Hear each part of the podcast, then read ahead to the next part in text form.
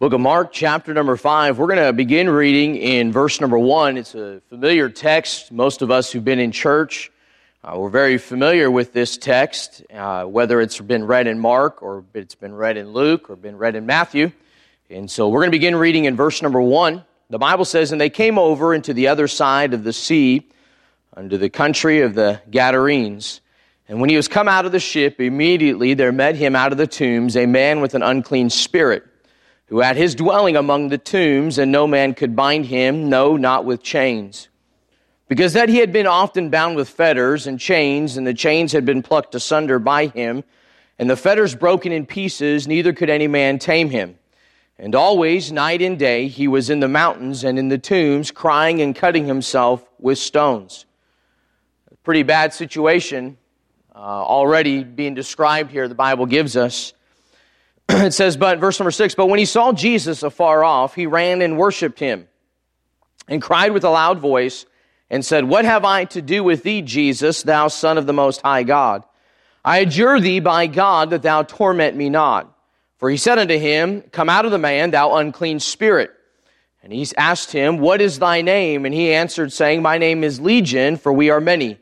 And he besought him much that he would not send them away out of the country. Now there was there nigh unto the mountains a great herd of swine feeding. And all the devils besought him, saying, Send us unto the swine, that we may enter into them. And forthwith Jesus gave them leave, and the unclean spirits went out and entered into the swine, and the herd ran violently down a steep uh, place into the sea. They were about two thousand, and were choked in the sea. And they that fed the swine fled, and told it in the city and in the country. And they went out to see what it was that was done. And they came to Jesus, so they, and they came, come to Jesus and see him that was possessed with the devil and had the legion sitting and clothed and in his right mind. And they were afraid. And they that saw it told them how it befell to him that was possessed with the devil and also concerning the swine. And they began to pray him to depart out of their coast. And when he was come into the ship, he that had been possessed with the devil prayed him that he might be with him. Howbeit Jesus suffered him not, but saith unto him, Go home. Go home to what? Go home to thy friends, and tell them how great things the Lord hath done for thee, and hath had compassion on thee. And he departed and began to publish in Decapolis how great things Jesus had done for him, and all men did marvel. Father, we thank you again for the opportunity we have to be in your house. Lord, one more time, be, as the word of God's been read and we get to the preaching hour, Lord, we just ask and pray that you would speak to our hearts. Lord, I, I, I'm thankful tonight for this text and, Lord, the lessons over the years that I've gleaned from it. And I pray tonight, Lord, that it would just be all about you. Um, Lord, I don't, I don't want to get in the way uh, ever and I definitely don't want to get in the way tonight, Lord, as the Word of God's proclaimed. So, Lord, I, I just ask and pray that you'd guide my mouth, that you'd guide my thoughts, guide my heart, Lord, as, as the message is delivered tonight, Lord, that the application um, not only makes sense, but, Lord, that it would challenge us as it's challenged me. Lord, help us tonight to block out all the things that might keep our focus from you and just dwell on what you'd have for us this evening. In Jesus' name I pray. Amen. You may be seated. The text that we just read in, in Mark chapter number 5 is very, very similar to text you'll read, parallel passages in the book of Matthew and in the book of Luke, but I like specifically the text of the story of what many of us know as the maniac of Gadara out of the book of Mark. And specifically, we'll pull out and we'll highlight a few things here tonight. But this text sits right in the middle of very, of several hopeless situations that we find within Jesus' ministry. And just prior to Mark chapter number five, if you go back to Mark chapter number four, you read the story there where Jesus tells his disciples in verse number 35 of Mark chapter 4, he says, At the same day when the evening was come, he saith unto them, Let us pass over into the other side. So before we get to Mark chapter number 5, we know this, that Jesus and the disciples are on the other side of the Sea of Galilee. And as they cross from one side of the sea to the next side, the Bible tells us this, that in verse number 37, there arose a great storm of wind, and the waves beat into the ship so that it was now full. So as Jesus and the disciples are passing basically from just one simple side of the Sea of Galilee to the other side, that there arose a storm, and in the middle of that storm, the storm became so violent, uh, so fierce, the Bible tells us this, that the disciples were afraid that they were going to die. Look at, look at verse number 38. The Bible says, and he was in the hinder part of the ship, asleep on a pillow. And they awake him and saying to him, Master, carest thou not that we perish? See, Jesus is in this part, part of his ministry where he begins to minister to individual people, and his disciples still quite haven't gotten the fact that they're with God's Son. Amen? They haven't quite come to the realization that no matter where they go, if they're with Jesus, they're good. I mean, they, they have, they're stressed out about the storm. They're stressed out about the multitudes. They're stressed out about a lot of things. Kind of sounds similar to you and I, right? Uh, but at the end of the day, they're with Jesus Christ. I mean, how stressed out could you be with Jesus sleeping in the ship? I mean, you'd think, man, what better hands to be in than asleep in Jesus? If Jesus is sleeping, the storm can't be that bad. Come on, Peter, what's the problem? Right? I mean, that's how I'm looking at this. But he gets over into chapter number five, and in the text that we read tonight, he's met by, the Bible tells us, by an individual man. Now, in other accounts of the Gospels, the Bible tells us that there's two men that come out, but obviously Mark describes for us, or highlights, if you would, one individual person that, that he's the one that kind of carries on the conversation, if you would, with Jesus Christ. But our text presents a man, if you would, that has no ambition in life. No, no, no. No ambition. No one wakes up and goes, my desire is to live in the tombs. Is anybody's desire? I mean, no one, no one, no mom, Mother's Day, in case you forgot, is Sunday. No mom is telling their kids, uh, Miss Doreen was not telling Cole, Cole, hey, listen, once you graduate high school, here's what you have to look forward to. Sleeping in the graves, uh, in the tombs, and in the cemeteries. That's not what Miss Doreen said to Cole. No, no one has the ambition of living amongst dead people in the sense of being in a graveyard. So we can see right off the bat that this individual has no ambition. It's not just the fact that he's sleeping amongst the tombs, but the Bible tells us this in other portions of scripture that he's naked, he's not clothed, and, and he's, he's scratching himself, he's cutting himself. His life is an absolute mess. It's absolute chaos. And here, listen, watch. We have the disciples in the midst of the storm and chaos personally. They get to the shore, and the Bible tells us in verse number one, and they came over into the other side of the sea, into the country of the Gadarenes, and when he was come out of the ship, immediately, I can, I can almost imagine as, as, as, as the disciples are, if you would, rowing the boat to the shore, like, dude, how do you explain that? Like, man, we were, we were like this close, Brother Jake, to just dying. And, and Jesus stood up and said, peace be still and calm the storm. And, and now, man, now there's dry land. Hallelujah, praise the Lord and all of a sudden you're hearing, ah! Ah! I mean, I can imagine not even having the hands off the oar yet going, what now? What now? There's, man, what craziness is going on right now? The Bible says, verse 2, it says, and when he was come out of the ship, immediately. No, no, no, no. That word, you know what immediately means? What does it mean? Immediately. 911, what is your emergency? Well, our house is on fire. Okay, when, when would you like us to get there? Immediately. Okay, we'll be there in three hours. That's not immediately. That's not immediately. I'm going to pick on her a little bit, but Tuesday afternoon, Miss Emily's car broke down. And Miss Emily called me, Brother Cole and I were up at Home Depot. And it's, man, perfect illustration. I don't even have this in my notes. So this is, I know this is of the Lord right here. and, and Brother Cole and I were, were driving up to Home Depot, Brother Joe, and we were like, I gotta get, I gotta get glue, gotta get these scissors for the carpet, and then we're gonna get back and start laying carpet. I no sooner pull in the parking lot, Miss Emily's calling, I'm like, hello? She's like, Andrew, my car, it's like dead, it won't start. Okay. Uh, where are you at? And then she tries to describe where she's at and where I'm thinking she's at, and she's not, you know, just know, miscommunication here and there. Anyway, long story short, she's on the off ramp, getting off of 29 going north. Like, not like partially off the, like at the top of the off ramp, like at the light. You know where everybody's ready to turn to go down Frederick at like 3.30, 4 o'clock in the afternoon after they've been at work all day? I, man, you talk about mass chaos. So Brother Cole and I were like whipping through, you know, I, I did the speed limit, did the speed limit, I did what I was supposed to do. You know, I might have cut through the median a little bit here and there. Uh, but we get behind, I'm trying to start, it's not starting. Okay, we gotta call a wrecker. So we call a wrecker. First tow company I call. Yeah, yeah, we'll get someone right over there. I'm like, okay, so we're directing, I'm standing out there directing traffic. People are honking, yelling you know, giving me the finger. And you know, you know how people are in St. Joe. They just really are showing how much they love, you know, somebody helping them out, like, hey, this is, you gotta go this way. tow company calls me back and they said this, well, well, well sir, we, we can't get there immediately.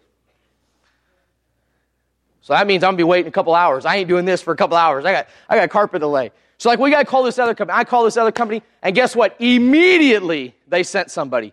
Like not even five minutes later, I'm, I'm, I'm directing traffic, and here comes this guy. I'm like, man, Lord, please let this be the guy. Please let this be the guy.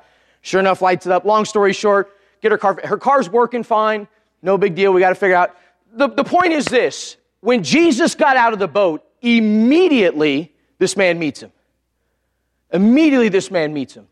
And I find it very interesting that in all, all three gospels that we read this story, not once does either one of the three writers mention the disciples. Not once does mention what the disciples said, what they did, what they looked like. Like, I mean, there was no like, uh, why are we here? No, no, no. No, no, there was no mention with the disciples and Jesus. There's no interaction between Jesus and the disciples for what we know that's recorded in the Gospels, that's recorded in Scripture. So we have no idea, but I can only imagine uh, uh, Peter and, and James and John and Andrew and, and, and Thomas and just watching everything going on, like, what have we got ourselves into?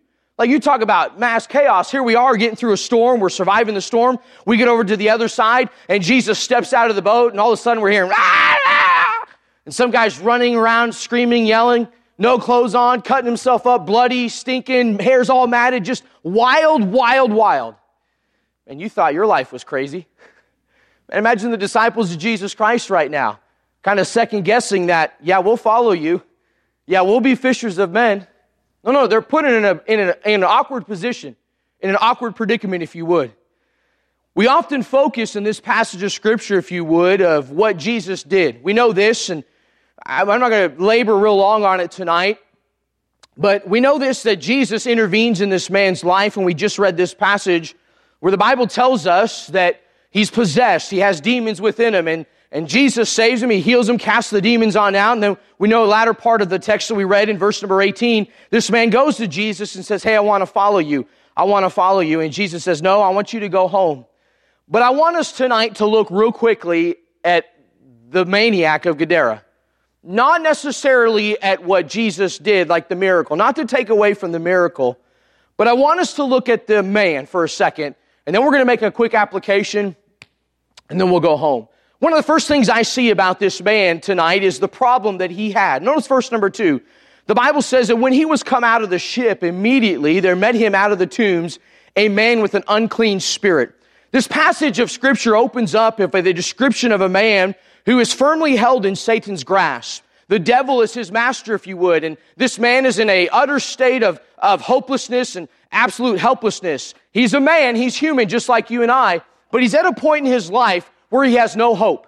He has, listen, he has absolute zero hope. Can I just say this? So we live in a society of millions upon billions of people that live day to day with absolutely no hope. That's why suicide rates are sky high.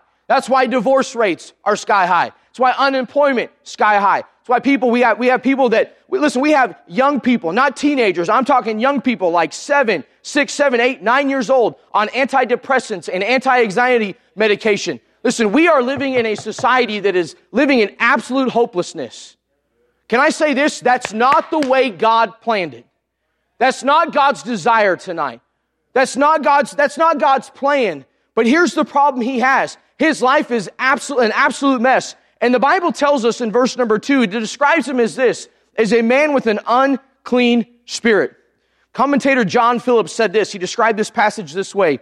He said, This demented man was not merely in the grip of an ungoverned passion and rage, nor was he victimized by the delusions of the one who was criminally insane, nor was he an ordinary demonic, possessed by an evil spirit. No, no, no, no. This was Satan's prized exhibit, a man tormented and driven by a vast number of fearful evil spirits. We don't, we don't, listen, we don't know why. Uh, we don't know if he was dealing with a, a cult or he was living in some horrible sin and, and it, we don't have no idea if he's involved in drugs. We have no idea. It, does, it doesn't matter. All we know is this, as Jesus steps off the boat and steps on the land, he's met by this individual whose life is an absolute mess. He's got a major problem, major problem. But then skip down to verse number nine.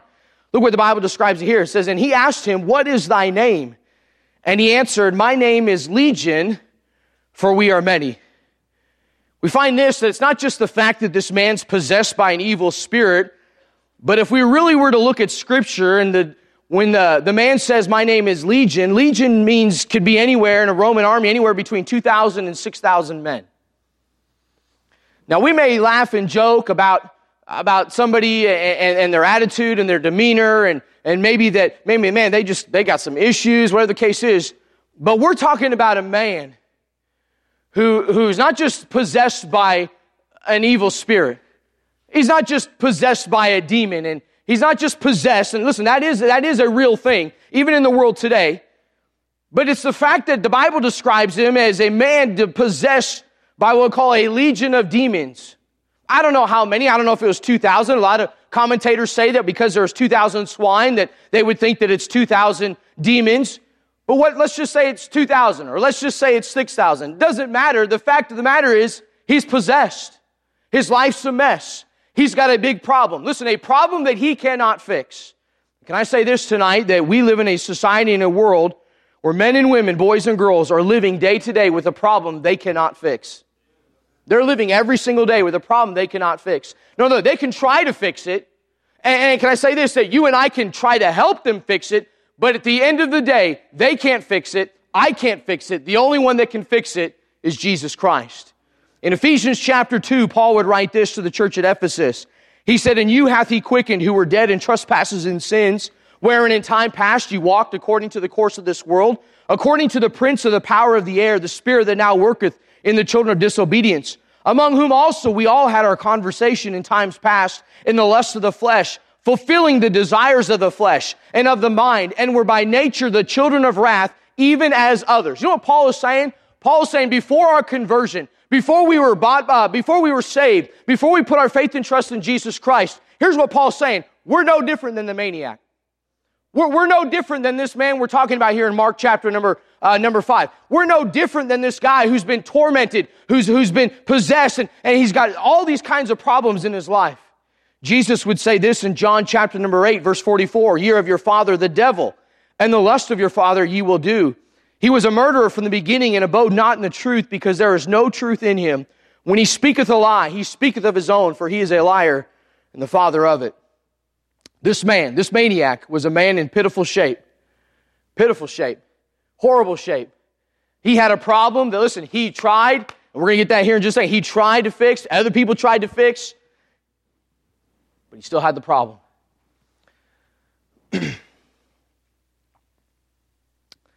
Second thing I want you to see tonight, verse number three, look what the Bible says. Verse number three, the Bible says, Who had his dwelling among the tombs, and no man could bind him, no, not with chains, because that he had been, verse four, because that he had been often bound with fetters and chains, and the chains had been plucked asunder by him, and the fetters broken in pieces, neither could any man tame him. Firstly, I want you to see his problem. And number two, I want you to see this the pain that was in his life. There are two words to really describe this man's condition. And here are those words tombs and chains.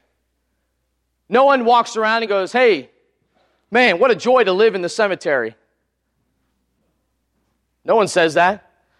I, let's just be honest. If you're, if you're outdoor knocking, Brother Nathan, you knock on the door and, and somebody's getting ready to walk out there. Hey, where are you headed? Well, I'm headed to the cemetery. Oh, you, Stop by for a funeral or no, no, I'm, I'm, I'm moving there actually. I've got, a, I've got a cot set up between headstone number 43 and no, no, that's not normal. That's not normal in today's society. And can I say this? It wasn't normal in Jesus' society either. Because in Jesus' time, there wasn't cemeteries, there wasn't graveyards like we know of. No, most of the time, uh, uh, graves were, if you would, carved into the side of the mountains and the rocks. And so here this guy is. The Bible tells us that he's living amongst the tombs. He's living amongst the bodies. And, and, can I say this? A lot of times in Bible times, they just would wrap him and stuff the body in. Here he is living amongst bodies that are falling out of the, out of the hillside and, and bodies that are decaying, bodies that stink, bodies that have diseases, bodies that look just, just absolutely a disgusting place to be. The Bible then goes on to tell us this in verse number four that because they had been often bound with fetters and chains, and the chains had been plucked asunder by him, and fetters broken in pieces, neither could any man tame him.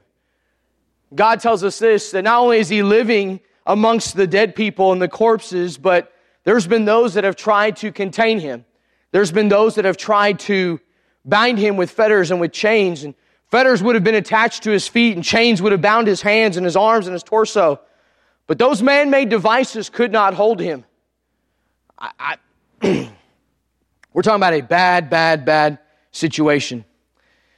When we look at this man here in Mark chapter number 5, it's hard not to make the leap from this man in Mark chapter number 5 to the condition of men and women, boys and girls that we see on a daily basis. So, what do you mean by that, Brother Andrew? You know, oftentimes we look at Mark chapter 5 and we read about, man, the maniac of Gadara. Wow, what a crazy dude. What a crazy dude. What a, what a, what a messed up situation. But yet we look at people that we see on a daily basis, maybe we work with, maybe we're neighbors, maybe we're family, and they may not act like the maniac on the outside, but on the inside, they're hopeless. On the inside, they're getting ready to step from this life to the next, and not to heaven, not to that mansion on a hilltop. No, no, no. To an eternal lake of fire. Eternal separation. Man seeks always to conquer and cure the problems that plague their life. So, how can you prove that, Brother Andrew? Well, we build jails and prisons, don't we? We have jails and prisons to confine those that break the law Yet lawlessness still is rampant across America, if not across the globe. Man tries to deal with the depression and suicide issues by having nonprofits and by having uh, pills and potions and psychologists and, and, and people that we can uh, try to fix our problems. But the problem with man's efforts to cure his own depravity is that man's efforts only treat the symptoms. They never treat the problem. This man had a physical problem but not more deeper than the physical problem. He had a spiritual problem in his life. Others had tried, others had labored, others had, had done everything they could to fix this man, yet they were unable. You see, lost people are always going to choose sin over the Savior because they are evil and totally given over to the pursuit of evil. John chapter 3, we know that passage very well, the interaction between Jesus Christ and Nicodemus. And we know John chapter 3, verse number 16, probably the most famous Bible verse ever. But in John chapter 3 verse 19, Jesus would say this. He said this. He says, and this is the condemnation that light is come into the world and men love darkness rather than light because their deeds were evil. How true is that? How true, and if you were, if you were able to be here for the ladies retreat or, or, or, or you saw it online or saw pictures, you could see the contrast between the darkness and the light. The darkness and the light. Listen, I'll be honest with you. I didn't get in trouble during the day as a teenager. You know when I got in trouble? Was at night during the darkness, right? There was a standing rule in our house that when the street lights came on, you better be home. And I can, I can remember being in, at Nellis Air Force Base. I think I was like in fourth or fifth grade, and I was just down the street playing football with my friends. Not a big deal. I mean, right down the road. And, and I just lost track of time. The lights came on. I just totally ignored them completely. And man, I got whooped when I got home. Right? I got whooped. Those you know what that means, that means I got spanked. Big time. All right? Point is this men love darkness rather than light. Can I be honest with you tonight that men and women and boys and girls who are in a lost state love darkness rather than light? But can I say it like this too that even those that are saved tonight, even those that are here, if we're not careful, we fall into rebellion and sin. And even in our saved position and knowing that we can't lose our salvation, there's times we live our life in darkness. There's times we can walk away from God and we don't want that light. You say, well, Brother Andrew, no, no, no, no. I'm not talking about the lights physically. I'm talking about this light. There's times in our life where we come into church service. Listen, we come into church service and we wear the suit, we wear the dress, we put the makeup on. If you're a lady, uh, we fix the hair for a guy. And man, we, we don't want that light that's being preached. We don't want that light that's being shown, whether it's Pastor Marshall, whether you're in a Sunday school class, uh, whether you're teen night, whatever the case is. We don't want that light. But the truth is, the truth is, it doesn't matter tonight. It's not just the lost people that are outside the walls. It's not just the people that are bound for hell. It could even be tonight those that would say, hey, I, I'm born again, I'm saved. It could be even be said of us that are saved tonight, man, we like the darkness rather than the light because our deeds are evil. Well, Brother Andrew, I'm saved. I'm born again. I, am a child of God. Yes, but you still have that sin nature in you. And let's be honest tonight. We're all, most of us are adults here. We know it's easy, easy to give into the flesh. But man, to live for God, to live for the spiritual things, to live for the light, takes some discipline. It's a lot harder. we need to look at our spiritual condition when we find reasons for avoiding the light. I'll give you some examples here. When we can't sit through a preaching service, but yet we can sit down and watch a three hour movie and not move, we might have a little bit of a spiritual problem. When we find reasons to avoid the house of God, and we find reasons to avoid the people of God, and we find reasons to avoid the fellowship of God, but yet we find no reasons to avoid the sports programs or, or the things that we want to do, uh, it's on our calendar, well, we may have a spiritual problem. When we find ourselves longing for the ways of the world rather than the ways of God, we find ourselves having a spiritual problem. This man, obviously, he had a spiritual problem. I want you to notice verse number five here tonight. He says this, and always night and day he was in the mountains and in the tombs, crying and cutting himself with, cutting himself with stones. Could you imagine the terror that this man caused? Could you imagine being in the village and, and, and, and, and I, I don't know, maybe within a mile or two in the middle of the night and just hearing, Wah! Could you imagine that? Could you imagine uh, being out and trying to have a nice romantic meal with your wife and all of a sudden you're, Wah! the craziness that's going on in this guy's life. He's got powerless, he's po- totally powerless over his situation. Then the Bible tells us this that this man, not only is he screaming and crying in the mountains,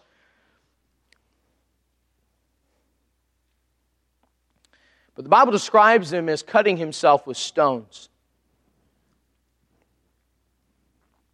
I remember years ago, years ago, I had a teenage girl that had gone through just going through some struggles and going some, through some things at home that we didn't know about. And I remember her uh, talking to Crystal and years, years ago in Colorado, and and I remember, I remember the moment she pulled her sleeves on up, Brother Joey.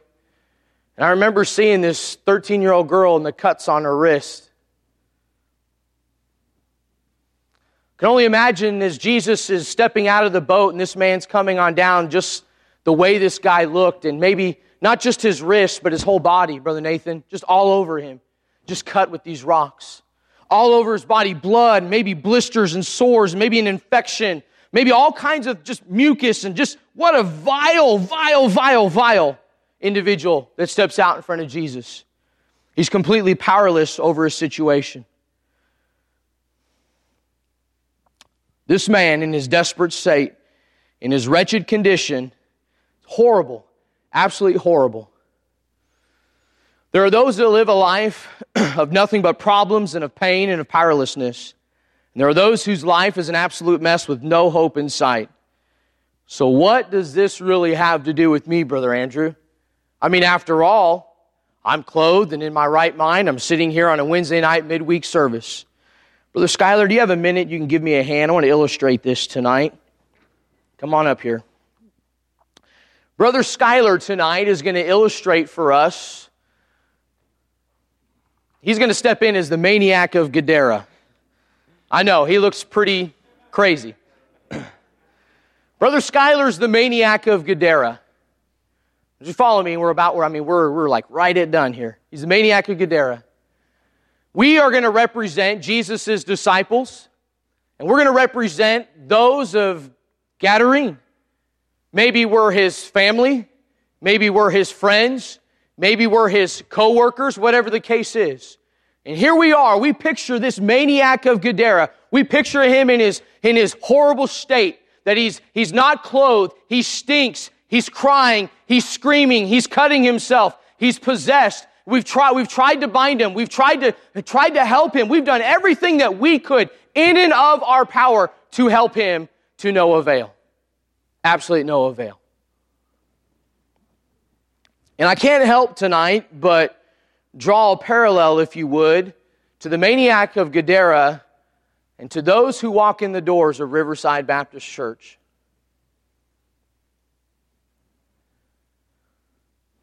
A couple weeks ago, Pastor and I, we drove down to Kansas City, and, and, as we were driving down, we were talking about the fact that as we stand up here and we look out, we see faces coming in the doors. Faces of people that are hurt, faces of people whose lives are an absolute mess, faces of people who have no hope, no peace whatsoever. And as we're having this conversation, God laid this passage on my heart because I realize that there are times when people walk in the doors and that's what I see. All I see is a maniac. All I see is somebody whose his life's a mess. Listen, whose life's an absolute mess. It's trashed. They're not going anywhere. They have no hope. They have no peace. Hey, I'm saved, Brother Joey. I'm good. I got a great relationship with my wife. I got a great relationship with my kids. Man, I'm good to go. And I look at people as they come in hurt and broken. And that's what I see. I see them as the maniac. I see them as the crazy. I see them as the messed up one. I see them as, man, they need some help, Brother Philip. Man, they're really struggling over there. And here's what God sees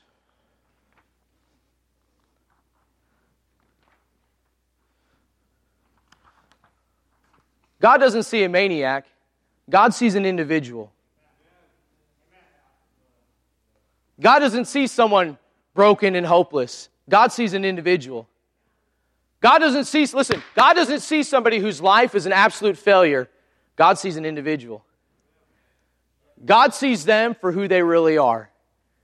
Brother Jake, as people walk on in, we might be thinking, oh man, their life, they are an absolute, they are a mess. You know what God sees? Man, they could be one of mine.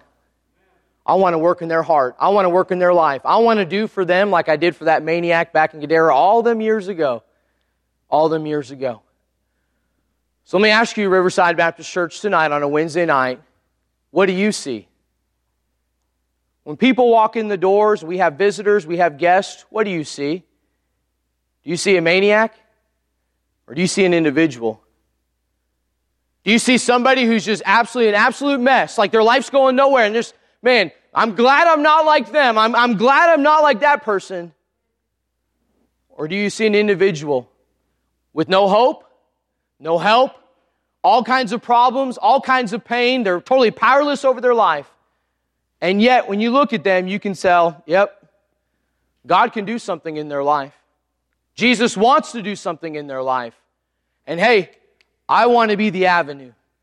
You know what's really interesting? I, I, I put the, I'm going to make sure I read this the right way. Because I don't want to misread this. okay.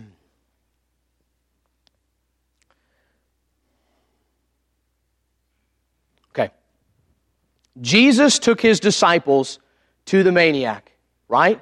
Jesus took his disciples from one side of the Sea of Galilee to the next to the maniac. Ready for this? Ready? Ready? Jesus brings the maniac to us.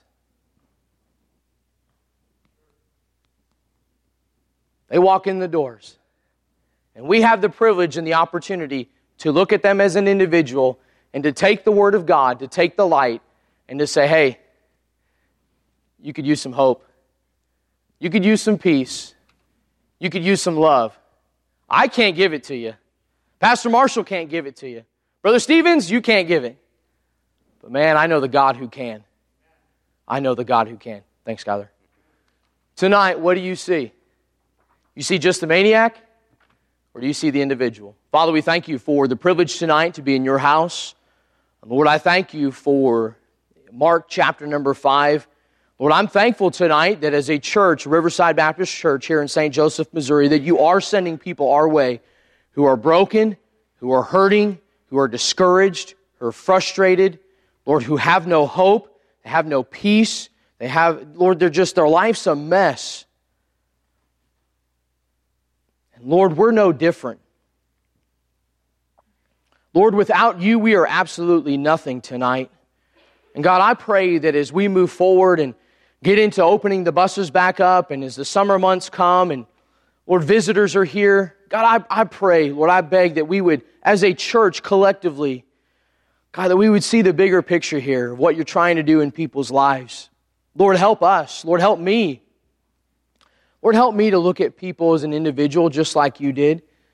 Lord, help me to have that compassion like Jesus had. And Lord, that desire to see people brought from darkness to light. Lord, what a man, what a thought to think tonight, God, of where I would be had it not been for Jesus Christ in my life. Lord, help us to be what we need to be for the cause of Christ.